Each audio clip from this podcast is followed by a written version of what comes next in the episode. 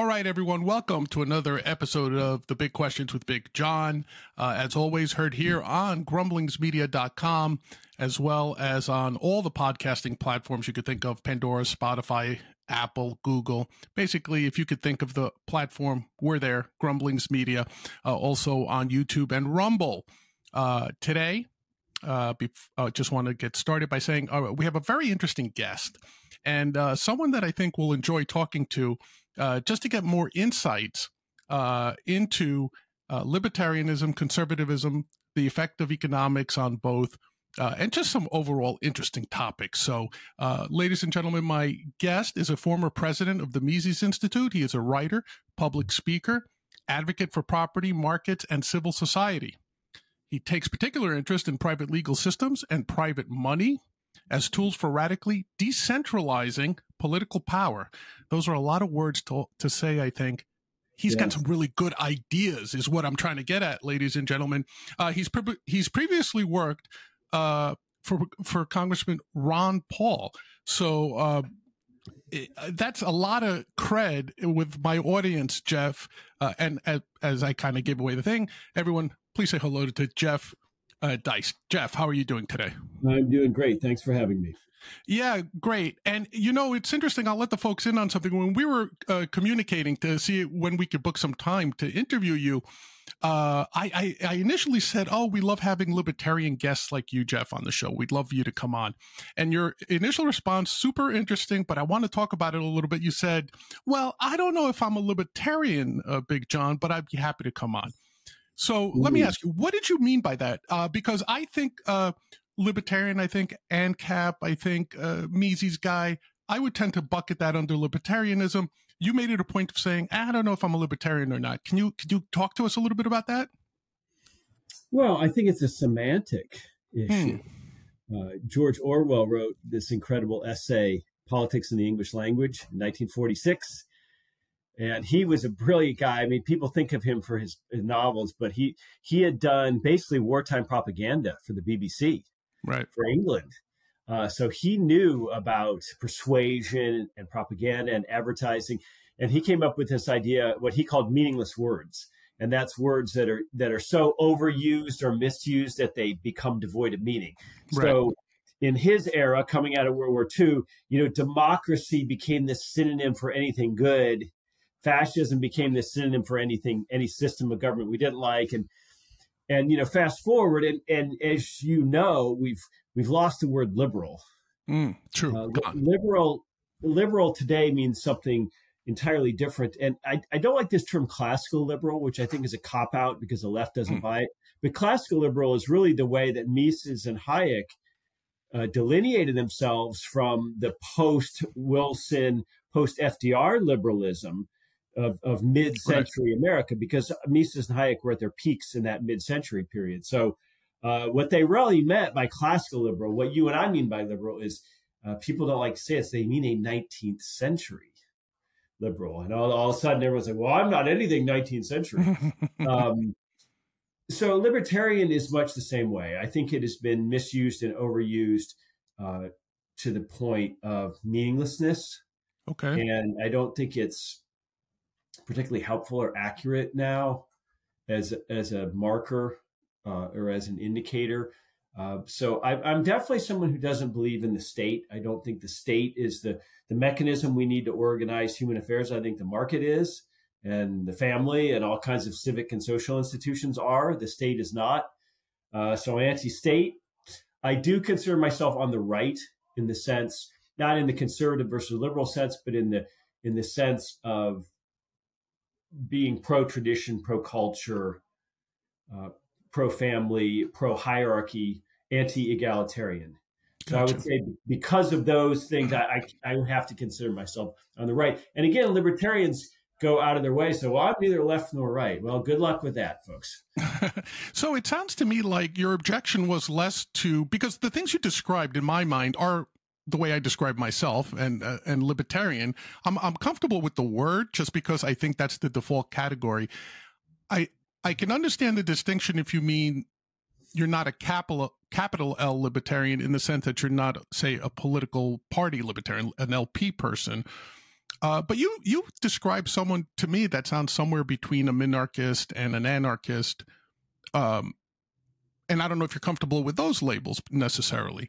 Uh, but I do agree that words have lost their meaning, right? The same way someone will say, hey, the Republicans freed the slaves, trying to draw some association with today's GOP, with the GOP of Lincoln, totally neglecting the fact that Lincoln's GOP was were considered radicals, bloody radicals by the press at the time and their contemporaries, right? Which uh, isn't really today's GOP. So I agree with that. So if I were to say you're uh, like, I mean, not to fall into the, the sort of the the template of the socially conservative, uh, fiscally conservative, socially liberal that you hear of a lot of libertarian descriptions.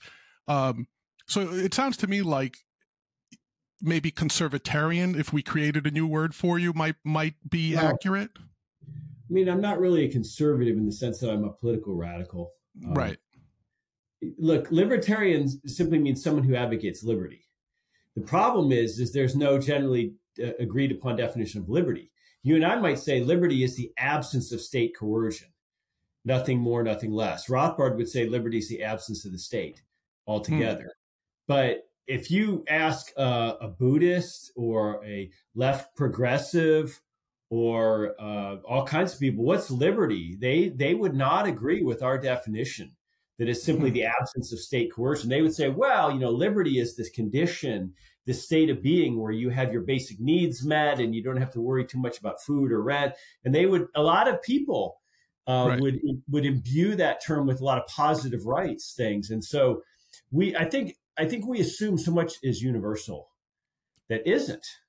Agreed. And so, you know, I'm just really at a point in my life where I'm hoping to get away from ideology and and say li- liberty is not a system, it's not an ideology it's not a political movement. It's simply what people do naturally when you leave them alone. Hmm. Um, so I don't I don't like to think of liberty as an ideology. I like to think of it as the absence of an ideology. It doesn't need to be imposed politically. It just happens on its own. So that's that's uh, I think to to most political Americans that sounds pretty pie in the sky. Right, right. But, well, it uh, certainly does. Yeah, it certainly does to my partner here at Grumblings Media because he's a dyed in the wool conservative conservative today's conservative you know. And uh, this is a this is always an office debate you know because i'm much more of the philosophical type. Like i'm drawn into politics simply because it exists not because i have any love of it or you know or anything like that. But i will ask you this I, and i didn't mean to go down this path initially but since you brought it up it's an interesting topic. Uh, for example you said people left to their to their own sort of uh, will, the lack of uh, a coercive state. I agree with all that. But do you, for example, believe in like a night watchman state, something like what I think Nozick originally described as, where it's like the state only exists to make sure that our rights are not in our liberty is not infringed by others. Mm-hmm. Like, do you accept that mm-hmm. level of state, or would you? Because individuals left to their own, uh, uh, just to challenge you a little bit, uh, to do as they please might, you know, one of the things they might please to do is turn overly aggressive, infringe the rights of others. I'm I'm six three and a former wrestler. I could go around dropping a lot of people on their heads and take their property, right? Uh, but I don't do that. What is to prevent me from doing that? And if I do engage in that, what kind of remedy is there for the aggressed? Well, I think there's a lot of reasons you don't do that. One is uh, uh, if you were just a terrible amoral person, it might just be purely the fear of sanction, hmm. whether from the, the, the, police or whatever, or your fellow man. Um, but but it's, it's, you're not a terrible amoral person, so we can assume that there are you know you you see uh, the mutualism in living in a world where if everyone just went around doing that, uh, it wouldn't just be guys who were 6'4, you know, 240 or something like that. It would also be a guy who's 150 who drops a 90 year old grandma and takes her purse, right? Correct. And so correct. We, we, you know, I think most of us say we just don't want to live in that sort of society. We see mutual benefit in being able to walk down the street and, and, and conduct ourselves and have a house that people don't break into and that sort of thing. So I think that most of what we think of as the order in society is pretty spontaneous. Now, that doesn't mean that there aren't terrible actors uh, and and monsters and you know really right. depraved, sick people who need to be removed. There's no doubt about that, but I think there's a market for that, and I don't think governments do any better job than markets when it comes to police, security, court systems, you know, jail. I mean, jail is is a, just an absolute debacle in this country. Um, you know, there's certain states like California spend something north of forty thousand dollars per year per inmate in their right. system. I mean, you could you can give somebody an apartment for that. Um, right. So it's you know I wouldn't say that that state prisons and the the, the whole idea of the state prosecuting people uh, isn't working all that well. I don't think our criminal justice system is particularly effective. So it, it's an interesting question. Would I accept a night watchman Say, Well, sure, if that's where it ended, and and also, uh, you know, if got look, if the U.S. federal government had had just been reasonable for the last hundred hundred since Wilson, or maybe maybe right. let, us say 1880s, the pro- beginning of the Progressive Era, the Sherman Antitrust Act, that sort of thing. If the U.S. federal government had just been reasonable since then, you know, a reasonably sound dollar backed by gold, a reasonable foreign policy, a reasonable, you know, true safety net, minimalist welfare state for people who are truly incapable of working or caring for themselves. You know, it, it if uh, if if it had done just all those basic things, we wouldn't be sitting here talking about Rothbard and and and capism and all this. We'd be grumbling about potholes or something, you know, in our town. Right. Right. Because our town's government and our state our, our state house would matter a lot more to us. Correct. Than Correct. what happens in Washington D.C. But but it's it's it's because government couldn't stay constrained because it's not the nature of a monopoly to stay constrained that we're having this this kind of uh, endless discussion about uh, about you know whether anarchy could work. Yeah, you know, and I love the way you phrased it because you you're not being an absolutist in your views because other than to say you prefer individualism and liberty in that sense. Uh, but it's interesting that you use the word reasonable. I, I, mean, I agree with you. If the government were reasonable, if uh, people were reasonable with each other, uh, but obviously pragmatism tells us that's off I won't say often, but that's that's in a lot of cases not the situation where people are not reasonable and power begets power, control begets control. So um, that's an interesting thing. Like again, I don't know if we'll ever get to the society that perhaps the two of us envision, but I'd like to have that as a goal. You know, I don't want to just discard liberty because we've had trouble getting there. I, I still think it's a worthy pursuit for, for society and for yeah. man. And and when I talk about, you know, obviously I'm later on, you know, I'm not 20 something brash anymore, but when I talk about getting away from ideology, when we talk about reasonable, right. um, I, I, live in the college town of Auburn, Alabama, uh, 75, 100,000 people. And so it turns out that our state prisons here are pretty abominable and don't have air conditioning. Mm. So, it, you know, if if my if some of my state income taxes have to go to make Alabama prisons air conditioned to make it just you know reasonably humane, and you know we have hot muggy summers down here, right? Um, but, you know, fine, uh, you know, so that's the the the 22 year old me would not have said that. Right, right. You have no right to tax me for that. That's theft. You know, blah blah blah. Right, right. I agree with you. But but uh, that's interesting. You know, uh, and and as we sort of morph our conversation, because a lot of this I have bullet points, but I didn't have specific structure. So I love talking to you about this. Uh, you're an economist. Uh, a lot of what you no, I, I, wouldn't say I'm an economist. I'm certainly not a trained economist. I, okay. I, am a, I am a lay. I have a lay interest in the Austrian school and am reasonably well read for a layman.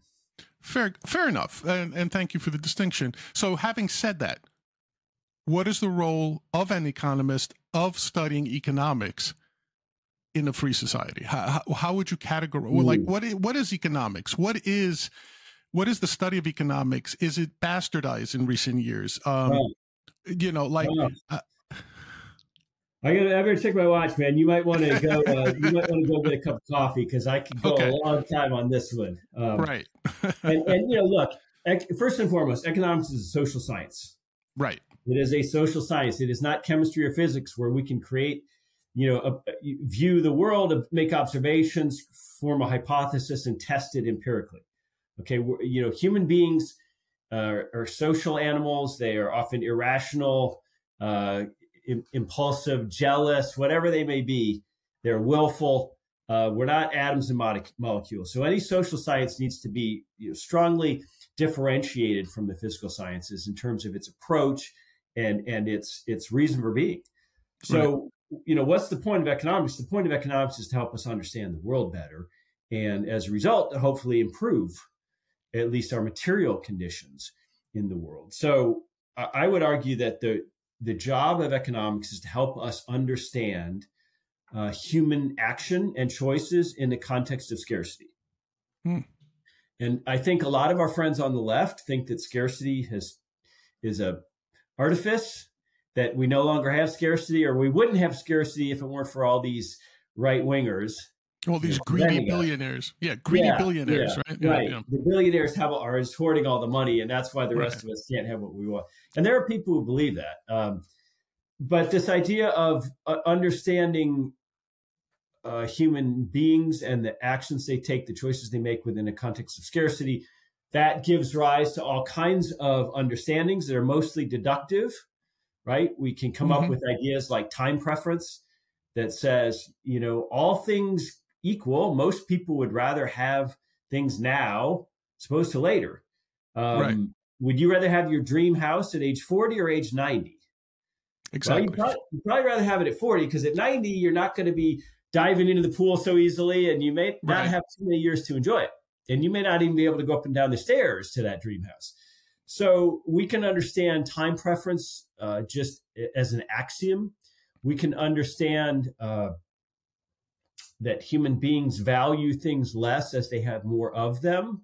So we can understand marginalism uh, axiomatically. You know, if you go out and get, uh, if you have a, a hundred million dollars and you make another 1 million, you have a 101 million dollars, that means a hell of a lot less to you than that first million did. Right. Because that first million might have meant, oh my gosh, I was a, you know, $40,000 a year guy. And now all of a sudden I have a million dollars. That means uh, my house is paid for. My kids are going to go to college. All kinds of things are happening that maybe. So, you know, there's all kinds of things we can understand deductively and axiomatically and work from there. Um, unfortunately, economics has lost its way uh, it has become basically intellectual cover for governments and moneyed interests. It's become claptrap academia, writing these endless papers that nobody reads, nobody cares about. We no longer have theory in economics. Everything is empiricism and testing.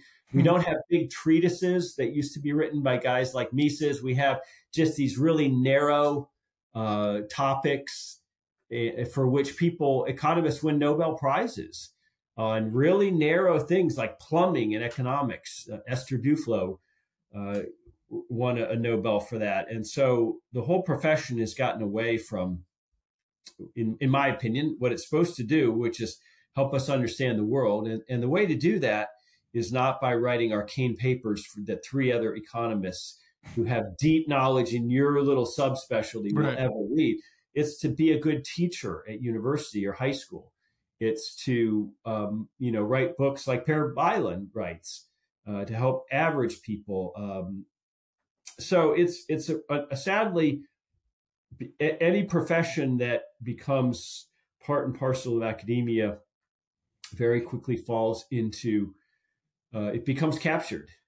It, you know right. the, the the point of economics now as a profession is to create jobs for economists. And, and that's just that's just the nature of anything, especially when when governments are involved in government schools. But that's just the nature of of how uh, an institution like the discipline of economics gets captured. Yeah, you know, and it's funny because when you said that, uh, the thing that popped into my head, I used to say the same thing about philosophy professors. That uh, if you were a philosophy student, your employment uh, or your uh, yeah your future employment depended on being able to run to the university where the last philosophy professor died you know that that would be your career path right because people viewed it that way um, let me ask you this do you find any distinction between and i don't know that this term exists i'm making it up between a technical economist like someone who studies uh, to the extent that the data is available uh, for example uh, monetary flow or um, uh, understanding uh, how uh, inflation rates, the more statistical sort of baseline of the economic theory, as opposed to what you described as a social science being, you know, no different than say psychology or sociology or something like that. Yeah, well, as a social science, I would like liken it to philosophy and logic. Mm. Um, but yeah, I look that that's a good question for a professional economist. But yeah, there there is a role for statistical, mathematical, empirical economics to help us. There, there's you know that's fine, but the idea that that that that those sort of uh, corollary or auxiliary skills are not economics per se, right? Hmm. Statistics mm. is not economics. Mathematics is not economics. Right. Empirical testing is not economics. They can they can bolster our economic understanding. Uh, the the problem is is that economics today is ninety five percent that stuff and five percent theory. It ought to be the other way around. But right. um, you know, look, economists respond to incentives like anybody else, and the incentive is to get a tenured job at a university, and that requires publishing. Publishing requires that you specialize in arcane knowledge that nobody cares about. but I mean, that's starting to break. There are big companies. I mean, most economists historically in this country have been employed by universities or by the Fed, for example. The Fed's a big employer. Um, but now more and more economists are being employed by places like Amazon. Um, whether what they do in their job at Amazon is really pure economics versus sort of this hybrid of behavioral economics, you know, um, I'll leave to people more knowledgeable than me. But, uh, you know, I, I, think economics is a great degree. I think it's um, great training for life or business. Uh, but I, I think the graduate and postgraduate level economics and the academic economics is pretty lost. Hmm. Interesting. Interesting. Um, okay, that's that's you know I, I have so many more questions on that and i know like you said we could go down a rabbit hole take hours to go through but i, I want to avoid that. so so let me let me ask you this. I've seen uh, i've seen you on youtube. I've seen you on some programs. Uh, one of the topics that you seem to at least i think enjoy talking about is the whole uh, concept of money uh, and and the function of money and what makes for good money. I, I don't think too many of us really put into too much thought into what is money. You know, uh, I mean, we hear the term fiat, fiat currency. You know, fiat currency will be the death of us all, and uh, fiat currency crushes liberty. Uh, and we need real money. We need this and that. So, let me ask you: Can you give can you give the audience like a very high level summary of, in your opinion, what is money and what makes for good money? Yeah, it's interesting that we're having this de- conversation or debate because we've mm. lost sight of it. Uh, I, I don't think our grandparents had to wonder much exactly what money was. And today, I think we've conf- we conflate money with credit, uh, and there are degrees of moneyness in different assets sometimes, including U.S. Treasury assets. So it, it's easy for people to become uh, overwhelmed or confused by what ought to be a pretty simple concept. I mean, we ought to be able to understand money as simply the commodity we use to trade with each other uh, to get the stuff we want so we don't have to barter. Right. right. I mean, that's really what money is for, so that we don't have to barter. And it solves the divisibility problem if I don't want to buy a whole cow from you, but I want to buy, you know, the flank steaks from you. Well, you know, here's how we do that. Right. Uh, especially if the cow's alive. Um, so that's that's how money arose on the marketplace as a tool, as a tech, as a form of tech, just like fire or the wheel, to solve that problem. You know, right. you know, early early on, all kinds of things were used for money, like stones and salt. Salzburg in Austria, you know, that's where salt came from, and salt was measurable, and you could pretty much tell the purity of it. And then Gold and silver, of course, were measurable. You could tell the purity. You could weigh the ounces. You could assay the purity. Um, so those become those became standards out the market. And it's important to understand there's a whole side of the progressive left and monetary modern monetary theorists, MMT people. They dispute this. I mean, as a, as a matter of historical fact, they dispute that this is how money arose hmm. as, as a as a marketplace commodity that solved this problem of barter. They they absolutely deny that. They say that money came from government issuance and early on that was kings, you know. Wow. Um, so, and, and, of course, once there started to be money, uh, in especially in the form of gold and silver coins, uh, which have been used for many thousands of years. Uh, then, of course, politics got involved, and yes, there was a tendency by kings and and uh, monarchs to say, "Hey, why don't I take that gold or silver coin and melt it down, add a little bit of iron or or something worth a lot less to it, recast it, and take that little bit of gold or silver that I took out of it, keep that for myself." Right? Um, coin clipping. So that's that's that uh, is an early form of government depredation on currency. So that's that's nothing new today when we say the government devalues our money. Uh, kings and monarchs did that in the past. Uh, that was a little more obvious to people. They knew it. They could look and see and feel that coin in their hands. Um, in an electronic world, it becomes a little more convoluted, a little more circuitous, you know. Right. But th- the bottom line is that once money became political, which is to say governments either produced it themselves, and even when there was a, a, gold or silver backing to it, those governments then decreed a ratio of ounces or grams to their currency. That's a, a form of price fixing. You know, ever since that happened, um, we've really lost. Apart from the devaluation question, separate separate question, but we've really lost our understanding of money and moneyness. And so, really, at least since the Franklin era, um, excuse me, the Roosevelt era, uh, we we haven't had a real sense of money as something that represents, even in paper form, an underlying commodity asset like gold. Yeah, it is interesting that I think um, whether you're on the gold standard, silver standard, I think people forget that probably either our parents or our grandparents, if they took a dollar to a bank I guess legally they were supposed to get that value of gold, right? If we were on the gold standard. And I think, uh, like, I think that concept even, so like my niece today would never understand that concept. Like she is, like that generation of, say, Gen Z, Gen Y is completely removed from that. Um, and they have no concept of that.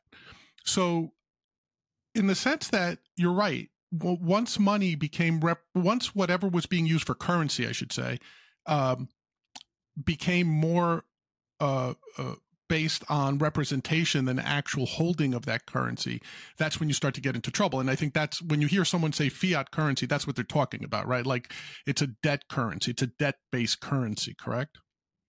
Well, I like the term political money.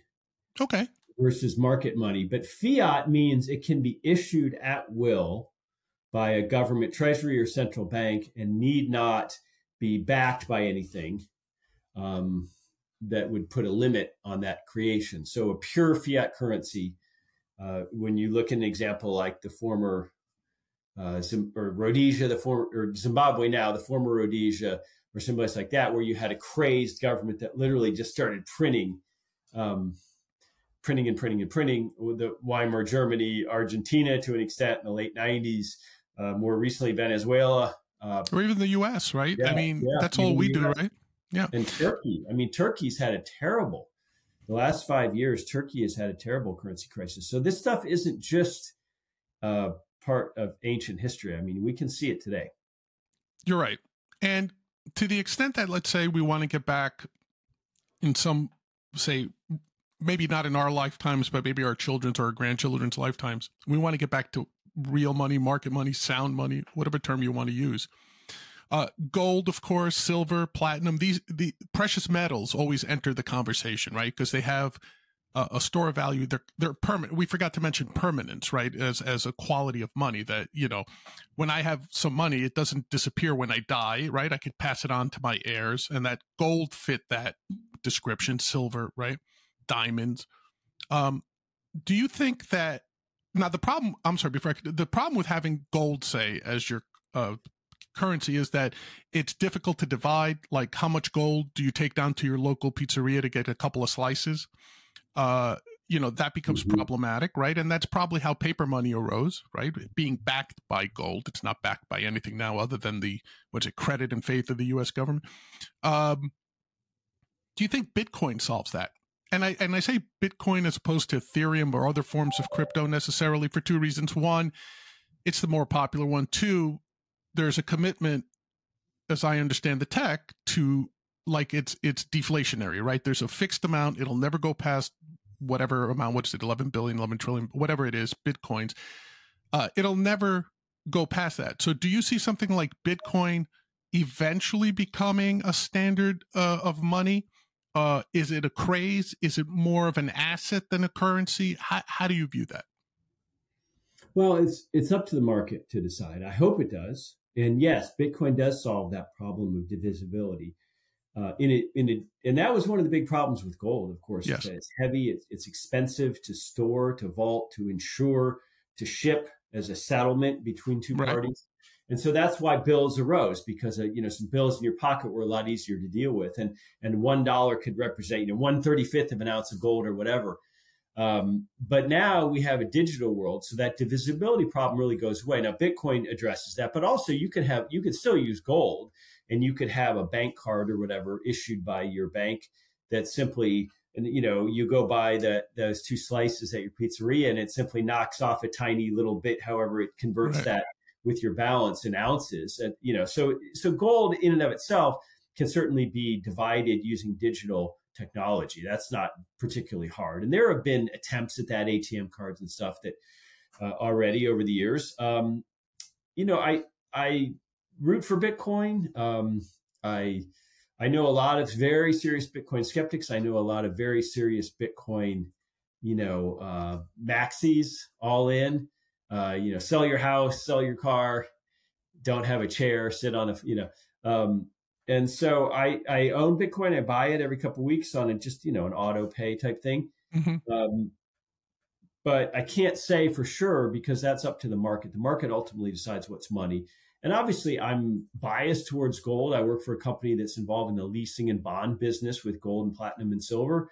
Uh, and also the 5,000 year track record um, you know, yes, it's it's certainly possible that Bitcoin will upend gold and completely remove its role as anything other than jewelry or industrial use right. and, and, and remove any role as a financial asset. But it's also possible that it won't. Hmm. Uh, because again, that's up to the marketplace. Unfortunately, that's slightly up to governments as well. And uh, so I just, I, I think that um, the antagonism between the two camps is something that I, I get caught in the middle of. But yeah, I'm, i I think that divisibility uh, problem is uh, is you know perfect fodder for the digital age we live yes. in. Yeah. And it's funny sometimes the people you run across either personally or in their writings that are so anti crypto. Like Peter Schiff, I thought would be like, yeah, let's go Bitcoin. But he's one of those guys that's like, oh, it's a scam, you know, whatever. And it's kind of mm-hmm. interesting to me that even people that we might describe as 100% free marketeers or uh, uh, uh, libertarian, for lack of a better word, right now, uh, would be against crypto like that. So that's that's interesting to me. Okay, mm-hmm. let me ask you one final question. Theoretically, if the government, if say the U.S. government, we had a constitutional amendment limiting the supply of money, the printing press, as it were, to some formula that we kind of negotiated. And, I, and I'm not anywhere near an economist to tell you what that formula is, whatever it is, like uh, 2% of GDP or whatever. Um, would you find that an acceptable sort of system to have? No. why not? And, Tell me why. There, there, are proposals. One of them is called NGDP targeting. Uh, these proposals are uh, stepchildren of monetarism, Milton Friedman, who basically mm-hmm. said use the money supply itself to, uh, you know, apply the gas or the brakes to the economy. Uh, there are economists working today who say, well, let's let's target a, a particular nominal rate of GDP growth and expand our supply, the so-called money supply accordingly. I, you know, I don't I don't like any of this market tinkering. I don't think that government officials or central bank officials will ever stick to any kind of rules. And we've seen that in 2008. They just said, oh my gosh, we have to do whatever we have to do to bail out AIG. And, and we will do, you know, we, we will take the Fed's balance sheet four or five X. Then they went way beyond that in 2020 in, in the response to COVID. So first and foremost, I just don't believe that if government officials or central bank officials officials will ever abide by these rules, or that Congress would ever hold them to these rules in, in a crisis, which we have all the time. Uh, but but beyond that, I just think that um, the nature of central banks is that they can't be tinkered with, they can't be reformed, they have to be thrown out lock, stock, and barrel, and that we need to oppose them uh, using all of the uh, rhetorical tools or political tools at our disposal, as opposed to this kind of negotiating with them. Uh, so there's some there's there's certainly areas where I would say, you know, look, let's let's yeah, let's have that 10% tax cut. Um, but when it comes to central banking, I think it's just so inherently flawed, so inherently evil, and so inherently anti-capitalist to have the to have money issued and run by governments is like saying what what if all the apartments and houses in America were run were provided by the state? What if all the cars? What if all the schools? I mean, too many of them are. What you, right. you know, we would just say, "Wow, you know, what is this? The Soviet Union's North Korea?" But yet, we call ourselves a capitalist country, and half of every transaction, one side's the good or service being traded, the other side's the currency being paid. Half of every transaction is basically controlled by a, a sort of a Politburo. Uh, so, yeah, I, am not a fan of rules based uh, proposals for the Fed. Okay, fair enough. Good answer. Uh, so then, let me ask you this: If we do, if there is sort of like this this uh, will of the people, the will of the nation to move towards market money away from political money. Do you think that will have to necessarily in, involve a revolution? I was I, I almost wanted to say violence, but I don't want to say violence necessarily as a negative connotation. But do you feel it would take almost an overthrow of the government in general? Like it's not going to take mm. just getting rid of the Fed. It's going it's going to take something as revolutionary as what happened in 1776, where hey, we just got to press the reset button because we're so far down the rabbit hole when it comes to to central banks and fiat money and and uh, and the you know the whole government spending in general like that we can't control you know? So it, will it take a, a will to say we're willing to trash the government? Or do you think there's a possibility that within the framework of say the current us government we can get away from uh, political money to, to market money or real money? Wow that is a tough one. Uh, you know pe- people want to be paid especially entitlements and the so-called fiscal gap, the, the projected difference between what we're likely to take in in tax revenue under even a rosy scenario over the next, let's say, 30 to 50 years. Right. And what we what we've promised people in entitlements, the gap, the delta between those two is something like 200 trillion dollars with a T. So right. entitlements are unpayable. Uh, and we have to understand that. Those are debts, whether the federal government calls them debts or not. Any private company would have to account for that pension liability as a debt. Um, so those are debts. Those are promises to pay that cannot be paid in any meaningful way. They might, you know, you can pay them nominally if you just print. Uh, so that's the day of reckoning. Uh, the the baby boomers may may get in under the wire, um, and to the extent they do, I don't think there's any political will under from that voting bloc to make any significant changes. But you know, if, if we go back to 2008, the total worldwide debt load, government sovereign debt, corporate debt, business debt, household debt, mortgages, credit cards, student loans, everything was about 140 something trillion dollars. That was 2008. That was at the crisis. Now it's 305 trillion. So it's more than doubled.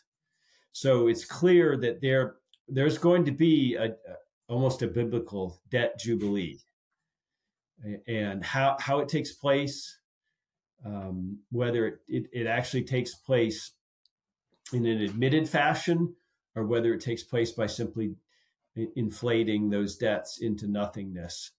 Uh, but either way, you know, governments, businesses, individuals, households around the world are not going to be able to repay all that debt. Right.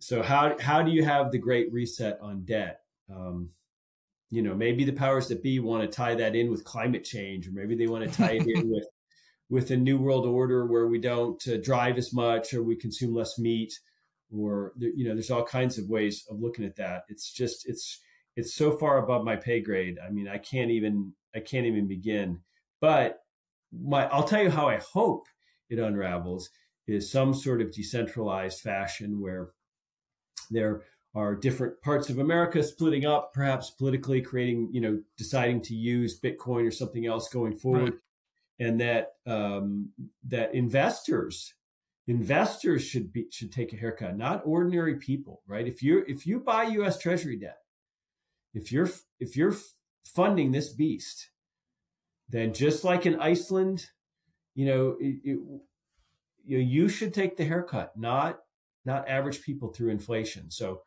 um, you know, I don't know why anybody's lending Uncle Sam money for any reason at, at anything less than junk bond rates. Mm. But it, here we are. So all these pension and hedge funds and all these, you know, university endowments and and that's not all rich fat cats either. There's a lot of little old ladies who have a little bit of money, you know, in their in their right. whatever pension or or whatever a Vanguard fund or whatever it might be. So let's not just act like it's there's somehow this rich class that average people won't be hurt too. But but it, sure seems to me that if there's going to be a, a default, it ought to be the investors rather than the general taxpaying public who pays for that default. If you if you lent, uh, you know, if you if if Lehman Brothers has to go under, then Lehman Brothers should should go under. If Bank of America has to go under, it, instead of buying countrywide and being saved by Uncle Sam, then it should go under. Um, at some point, I think we have to let all these defaults and bankruptcies happen. That's very tough politically. There's no political will for austerity. But I don't know how you rebuild an economy until you suck out all this debt and restructure assets. Yeah, well, there is a destructive portion to capitalism that most people don't want to um, admit to. You know, who was it that did that? Schump was it Schumpeter who who proposed that? I, I don't remember. Am I? Do you know if I have that right? Well, was it cracks, right? I mean, that's the the uh, you know, in many ways, the harm is done during the boom, and the hmm. bust mm. is really just the the the, the reckoning. But um, yeah, I mean, there's there's uh, an action and a reaction to all of this monetary and fiscal tinkering, and the you know, I the sad part is, though John, is that sometimes people do get away with it in their lifetimes. In other words, the politicians yeah. vote for things and that and and they're dead before the problems come home to roost. I mean, the politicians who passed Social Security, I mentioned the entitlement crisis. Right. The politicians who passed that, you know, they're long dead.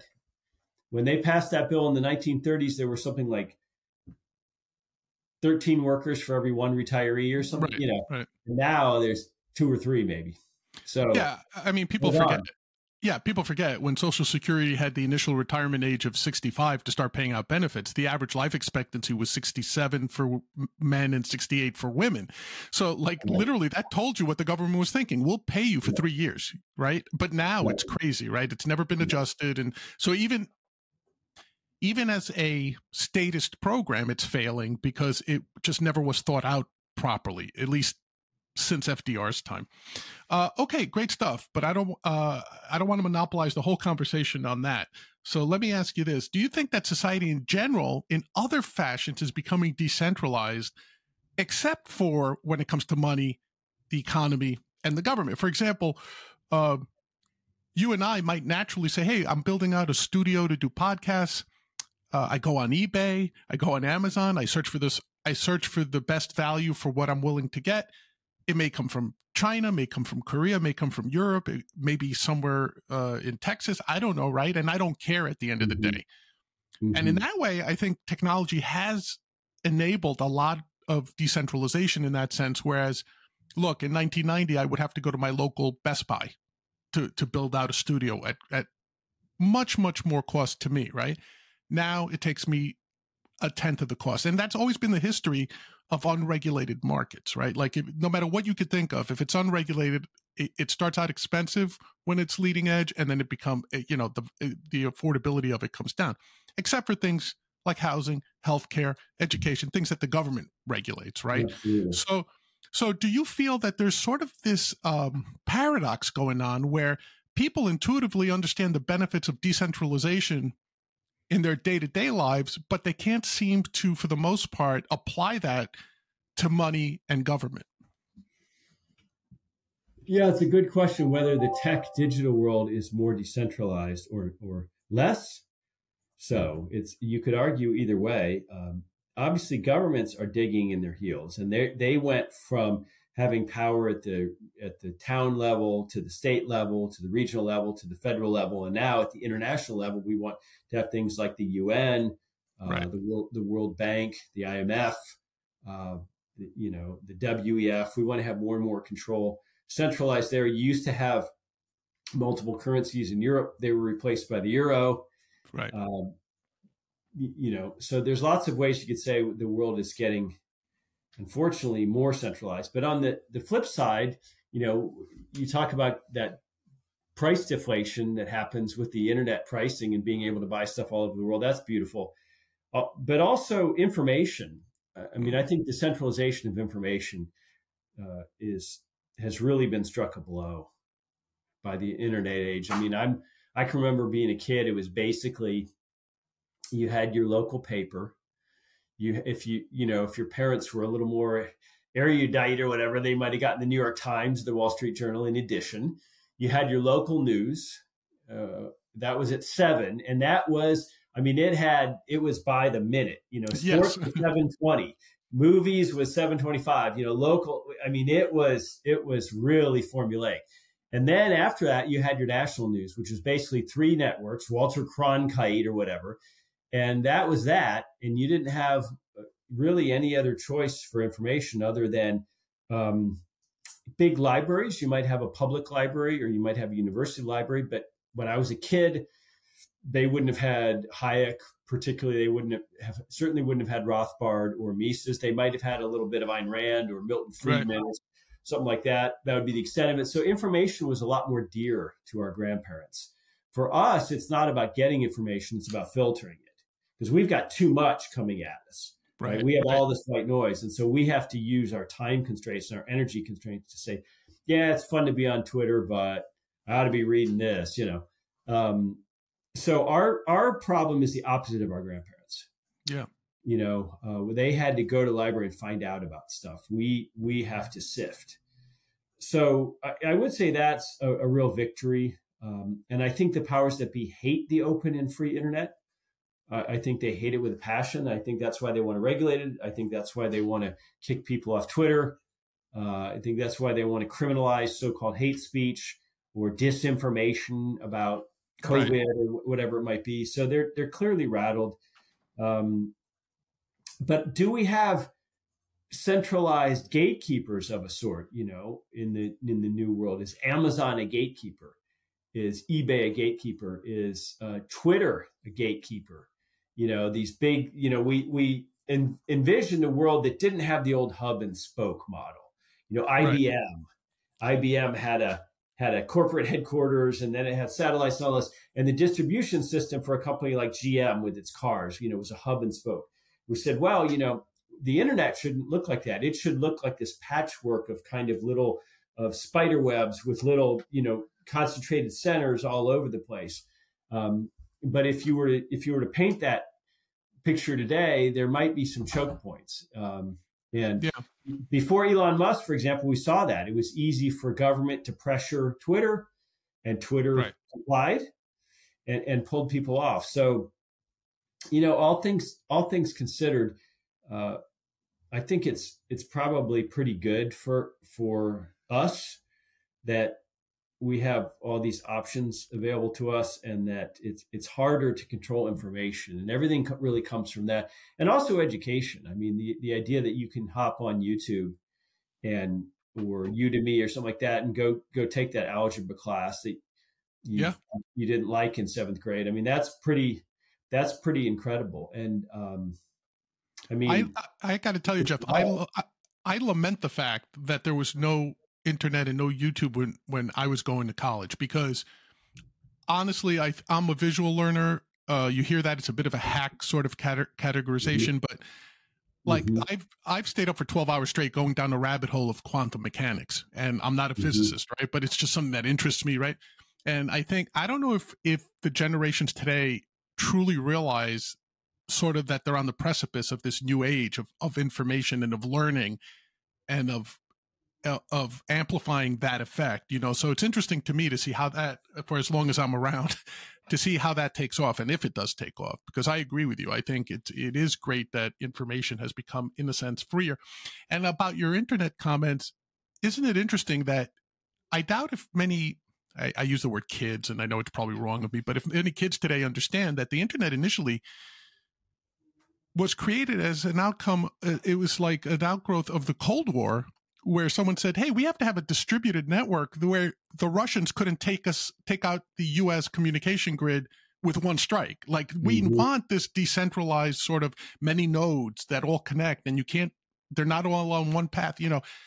Uh, unfortunately, I remember taking network theory when I was in college, but uh, uh, and yet now you hear for calls in some quarters of let's get the internet regulated. Let's get the internet under government control. So we have a gatekeeper and we are protecting it's always in the form of a benefit, right? Protecting the children, eliminating right. pornography or whatever, right? right? So it, that sort of uh, evolution is kind of interesting to me, if not ironic, uh, that we hear that. Okay, let's let's move on a little bit for the sake of time. Um, I once uh, I saw an interview, I forget with who, where you were involved, and you said Donald Trump had to happen. Donald Trump was necessary, if not Donald Trump, the idea of Donald Trump. Uh, quickly tell me a little bit about that, what you meant by that. Yeah, I think he had to happen because the Bush and Clinton crime families had to be stopped. I don't think he was some deep state plan or anything. I think he was just this crazy guy who caught the powers that be unaware, and they thought Hillary Clinton would beat him easily. That the you know progressivism thinks there's an arc to history that things are always getting better and there's an inevitability of socialism and that Hillary, Hillary Clinton represented that first female president. And there was right. an air of inevitability, a, deterministic arc. And when that was shattered by this crazy guy, um, the left lost their minds and had to go into an almost unbelievable degree of psychological coping. Yes. Russiagate, whatever it might be. And so, you know, Donald Trump did this country a favor by doing that. And we got to recognize it as such. It was never about him or his policies or his personnel or any of that stuff. I mean, I don't want him to run again. I wish he'd go away. He won't. Um, but that was his role. And maybe now we're seeing maybe maybe Vivek uh, Ramaswamy was put on earth just to to show the world how awful Nikki Haley is. Mm. Right? I mean, if that's if that's I know he's a billionaire or whatever he did with with was a little bit of a shady um, biotech type company, and some you know there were some FDA approvals that didn't happen, and so the valuation crashed. But he had sold some stock in the parent before that. Oh, okay, is that capitalism? Eh. But he's obviously a very smart guy, and the the you know the idea that he is attacking Nikki Haley for the empty, brainless person she is, who would never be anywhere close to even sniffing the presidency were she not female hmm. um, is just beautiful. You know, uh, right. uh, that's his job. Uh, that's his role. And if he does nothing else, then we we salute him for it. So, I mean, I'm so jaundiced uh, towards the political class that I don't, you know, I tend to see things probably more sinister than they are. But um, you know, you know, I think Trump had to happen, and it was it was so important to get this country off this one way uh, train to progressive fantasy land that it, it, it, just mystified me that people couldn't see the victory in this. The fact that you know 70 or 75 million americans were willing to go off the reservation to that degree and vote for this guy over the totally known evil of hillary. You know the devil you know was hillary. Right I mean, yeah, we knew her. We, man, did we know her? No, I uh, believe me, I agree with that. Um, I'm, I, you know, I have to tell you, I'm a little, I'm, I'm much like yourself. I wish Trump would go away, but I have to admit to being a very much an anti-Trumper, not because he was the monkey wrench, if I can paraphrase what you said. I don't. It's not for the fact that he was the monkey wrench in the system. That I'm totally down with. Um, but I'm just wondering if the the result of a Trump presidency and a Trump presence has actually yielded something that's worse for liberty. That's that's my concern, right? So, for example, uh, and the question I kind of had wrote, uh, written out is is is nationalism at odds with the ideals of liberty? And I tend to think it is. And if other than him being the monkey wrench in the process, uh, the guy who pulled back the curtain on the wizard, uh, is the is the aftermath of his presidency something worse than what we started out with? What do you think? Well, it might be. That's a fair point. I mean, I, I always want us to see the world with clear eyes hmm. as it is. And so, one thing that Trump and Brexit and some other uh, mid 2010s, uh, mid 2010s phenomena showed us is that the left are the reactionaries. Mm. So that was beautiful. Uh, they're so used to having everything. They had the progressive century. They won everything in the 20th century income tax, central banking, ideological world wars, great society, New Deal, oh, yeah. Civil Rights Act. I mean, they were so used to winning everything. You know, legalized abortion. I mean, they they're so used to dominating. The slightest pushback or even slowing in their program drives them just absolutely insane. Oh, they lose their minds. Yeah, yeah you're right. Yeah. And they demonstrate how reactionary they really are.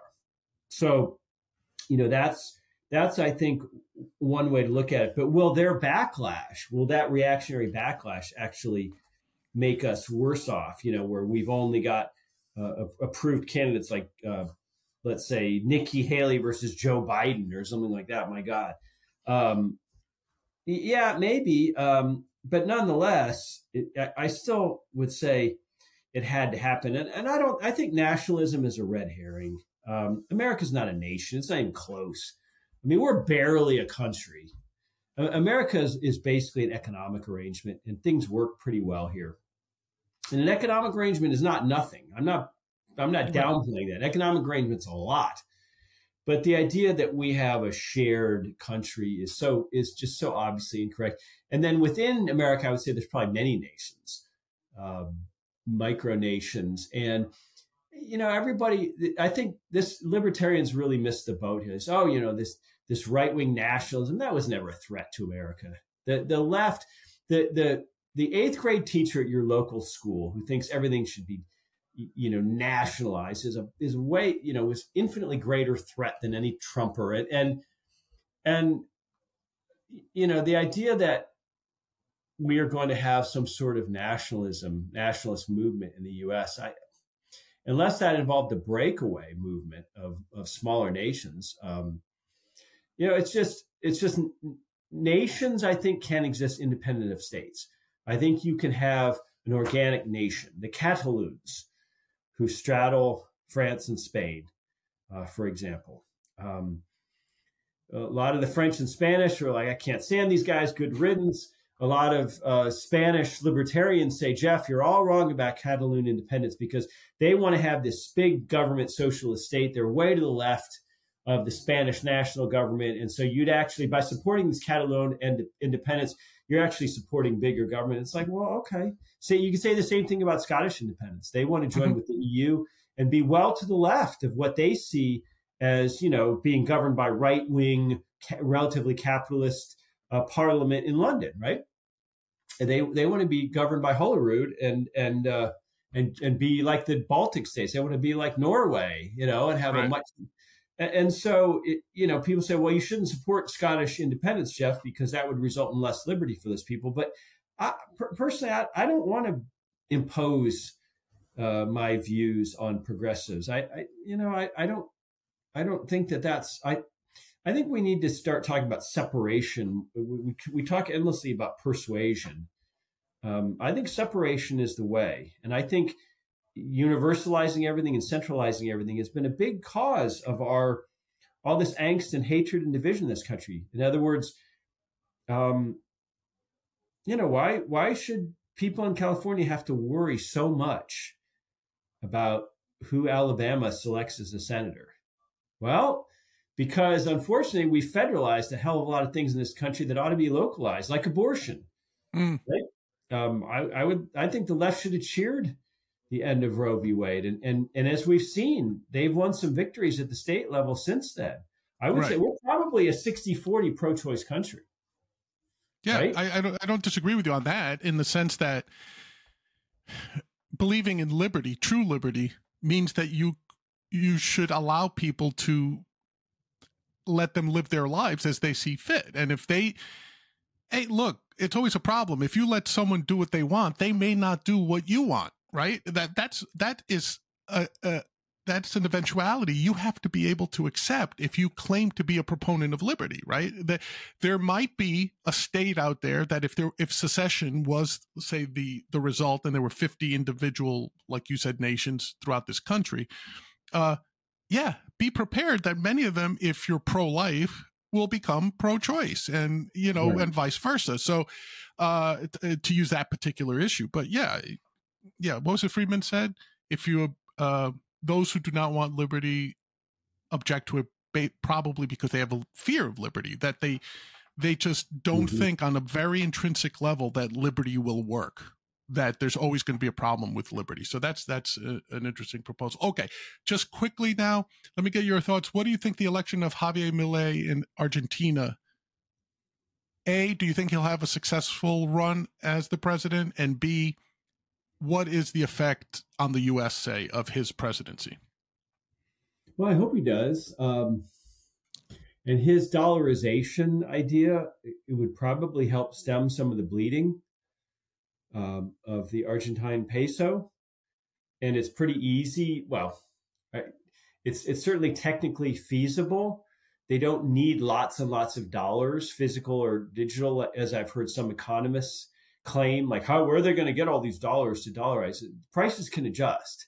Right. You, and the, the us dollar for all of its uh, faults is is much more stable than their own currency. So i do think as an interim step that's probably wise and we shouldn't be too hard on him for not uh, wanting to immediately create some bitcoin paradise or something. I mean, right. he's got a lot of got a lot of history in that country. He's got a big population. He's got uh, you know, older generations. I mean, it's not so simple. And he's also got a real left wing to deal with.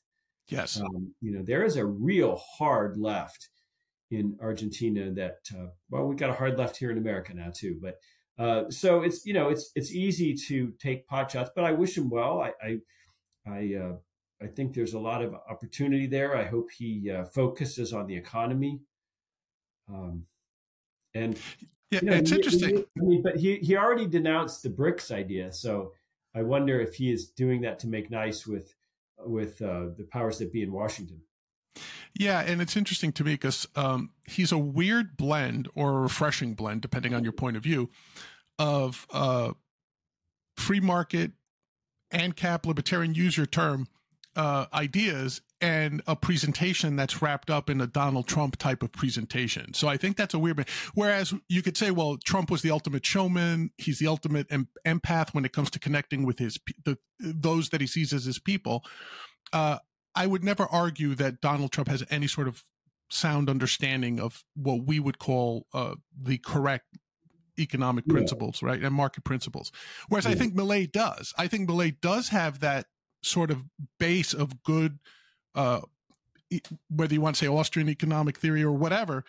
Um, but it's also presented to you in a very Trump way, you know, like mm-hmm. taking a chainsaw mm-hmm. everywhere he went to live. And, and that, what was that little video he put out where he lined up all the, uh, all the agencies of the Argentine government and he'd say Ministry of Sport, nada, and he'd rip it off the board yeah. or, you know, yeah. whatever, education department gone, you know.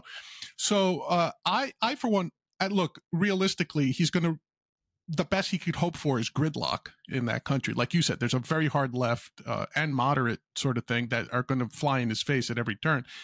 So I think the best he can hope for is gridlock. But uh, just just as a proof of concept, like, hey, here's a guy who did this and he got elected. I think that's a positive. But we'll see. Uh, to your point, we'll see how it turns out. Okay, Jeff, I, I love this discussion. I wish we could go on for uh, much longer, but it can't. So let me wrap this up in what we usually do with our guests, which is we're going to play a round of silly questions. These are going to be five questions I'm going to throw out at you. There's no right or wrong answer. I just want your response to them. So here we go. Okay. Uh, number one, do you have a favorite le- leisure activity? Hmm. Yeah, I should be able to answer that quicker. Used to be golf, but I've gotten away from that. Okay. Yeah. So you used to be I golf. used- I Okay. was, I was hardcore in my twenties. Yep. Okay. Fair enough. Uh, all things considered, uh, readability, accessibility, uh, basic principles. Which economist work would you assign to college students to undo the damage done to them by their professors? All things considered. Hen- Henry Hazlitt for his, you know, journalist with a clear writing style. Hazlitt, excellent. Yeah. Yeah. It's funny. Uh, when I run into like kids my niece and my nephew's age in college, I tend to ask them to look at all the YouTube series from Free to Choose with Milton Friedman because uh, we could quibble about some of his policies, but I think also being a professor, he was he had a, a great way Mhm. of getting through to people on a very understandable level. But Hazlitt works for me too. Many people cite his what's it, uh, economics in one lesson or Mhm. something like that Yeah. in that book. Yeah, they, they cite that as their, you know. Okay, great, Hazlitt. Uh, greatest movie ever made. Whew, either Godfather Two or Apocalypse Now. Okay, I'm not even going to argue because those are such great answers. I'm not even going to bother saying anything about that. Uh, if you could have dinner with any three historical figures, who would they be and why? What would you talk about? Well, maybe not historical, but one would have to be my dad. Um, one would probably be uh, not Ayn Rand because she was such a ball buster. It wouldn't be a fun little companion. I love that. I love that. but uh, probably Hazlitt and uh, maybe Mises. There you go. Mises, Hazlitt, and your dad. Uh, great answer. And the last one which needs to fall first, fiat money or centralized government? I think money is the key. I think I think money is what makes those big governments possible. All right. Jeff Deist, thank you so much for giving us a little bit of your time in this great conversation. I hope you've enjoyed it as much as I have. This was a great uh, talk. Everyone, you've been listening to the Big Questions with Big John with Jeff Deist. Jeff, give us your socials or any contact info you'd like so the people can follow some of your work. Well, they can. I, I do occasionally write articles uh, at Monetary Metals, our website, but also I'm on Twitter at Jeff Deist, all one word. Jeff Deist on Twitter, one word. We will have that at the bottom of the screen so people can follow you on Twitter. Folks, follow Jeff on Twitter. Uh, he's always got some insights that are worth your time, I guarantee you. All right, until next time, this has been Big John. See you later. Have a good life. Peace.